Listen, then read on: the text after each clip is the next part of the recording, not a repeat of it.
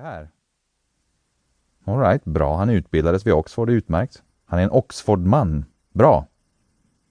Vi förväntar oss vissa kännetecken och sociala reaktioner och så vidare. Alright, om han utbildades till gentleman. Bra. Så han är en professionell gentleman. Förstår ni? Utmärkt. Utmärkt. Men ni kan faktiskt inte skilja utbildning från ett aktivt görande och en funktion och en professionalism, ni vet. Det är inte möjligt att skilja det åt. Så vi säger, vi ville ge honom en bra utbildning. Inte så att han skulle kunna göra någonting, men eh, det är omedelbart en motsägelse. Det är som att säga, eh, vi måste plocka upp alla vita bönor genom att lämna alla vita bönor på marken.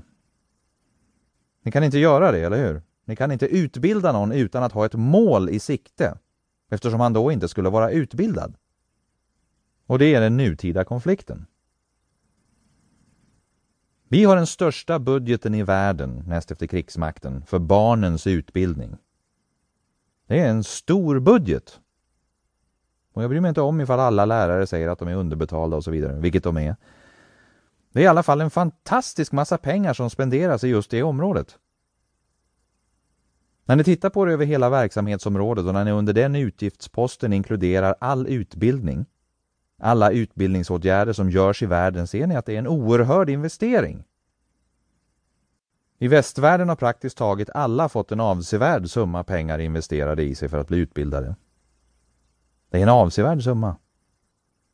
Det kostar tusentals pund, hur man nu vill se på det. Det kostar många, många tusentals dollar när en ung man har kommit igenom college till exempel ligger han utbildningsmässigt på någonstans runt 10 000 dollar.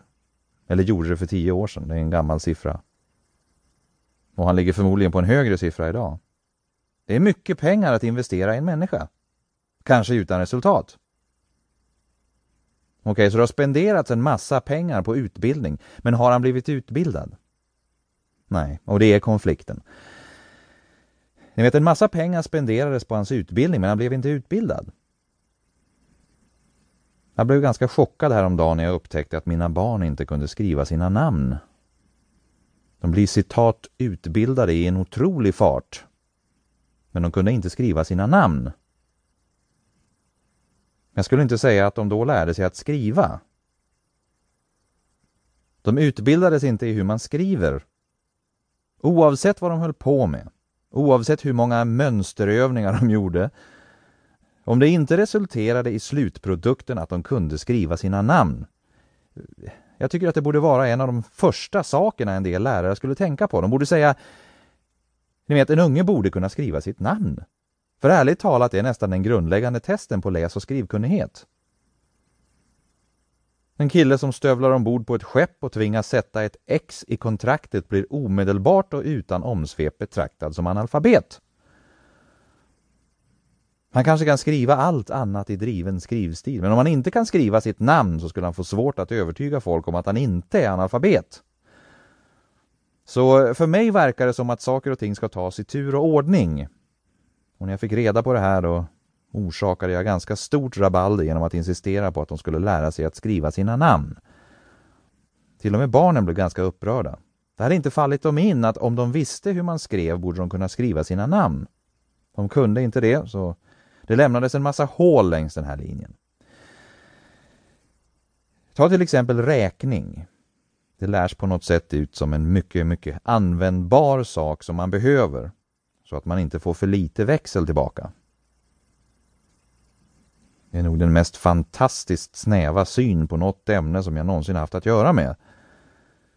Och trots det är jag säker på att det är den grundläggande anledningen till att det lärs ut. För jag har haft barn som tålmodigt har förklarat det för mig, denna enda sak. De har fått lära sig att anledningen till att de lärde sig räkning var för att de inte skulle få för lite växel tillbaka. Ingen talar någonsin om för dem att det finns ett annat sätt för att man inte ska behöva oroa sig över det. Och det är att tjäna tillräckligt med pengar. Titta på det. Om man tjänade tillräckligt med pengar skulle man inte behöva kunna räkning för det skulle inte oroa en om man fick för lite växel tillbaka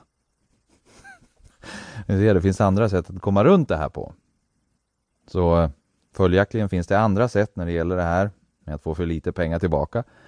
Och eh, även om jag ger det där som ett eh, lite löjligt exempel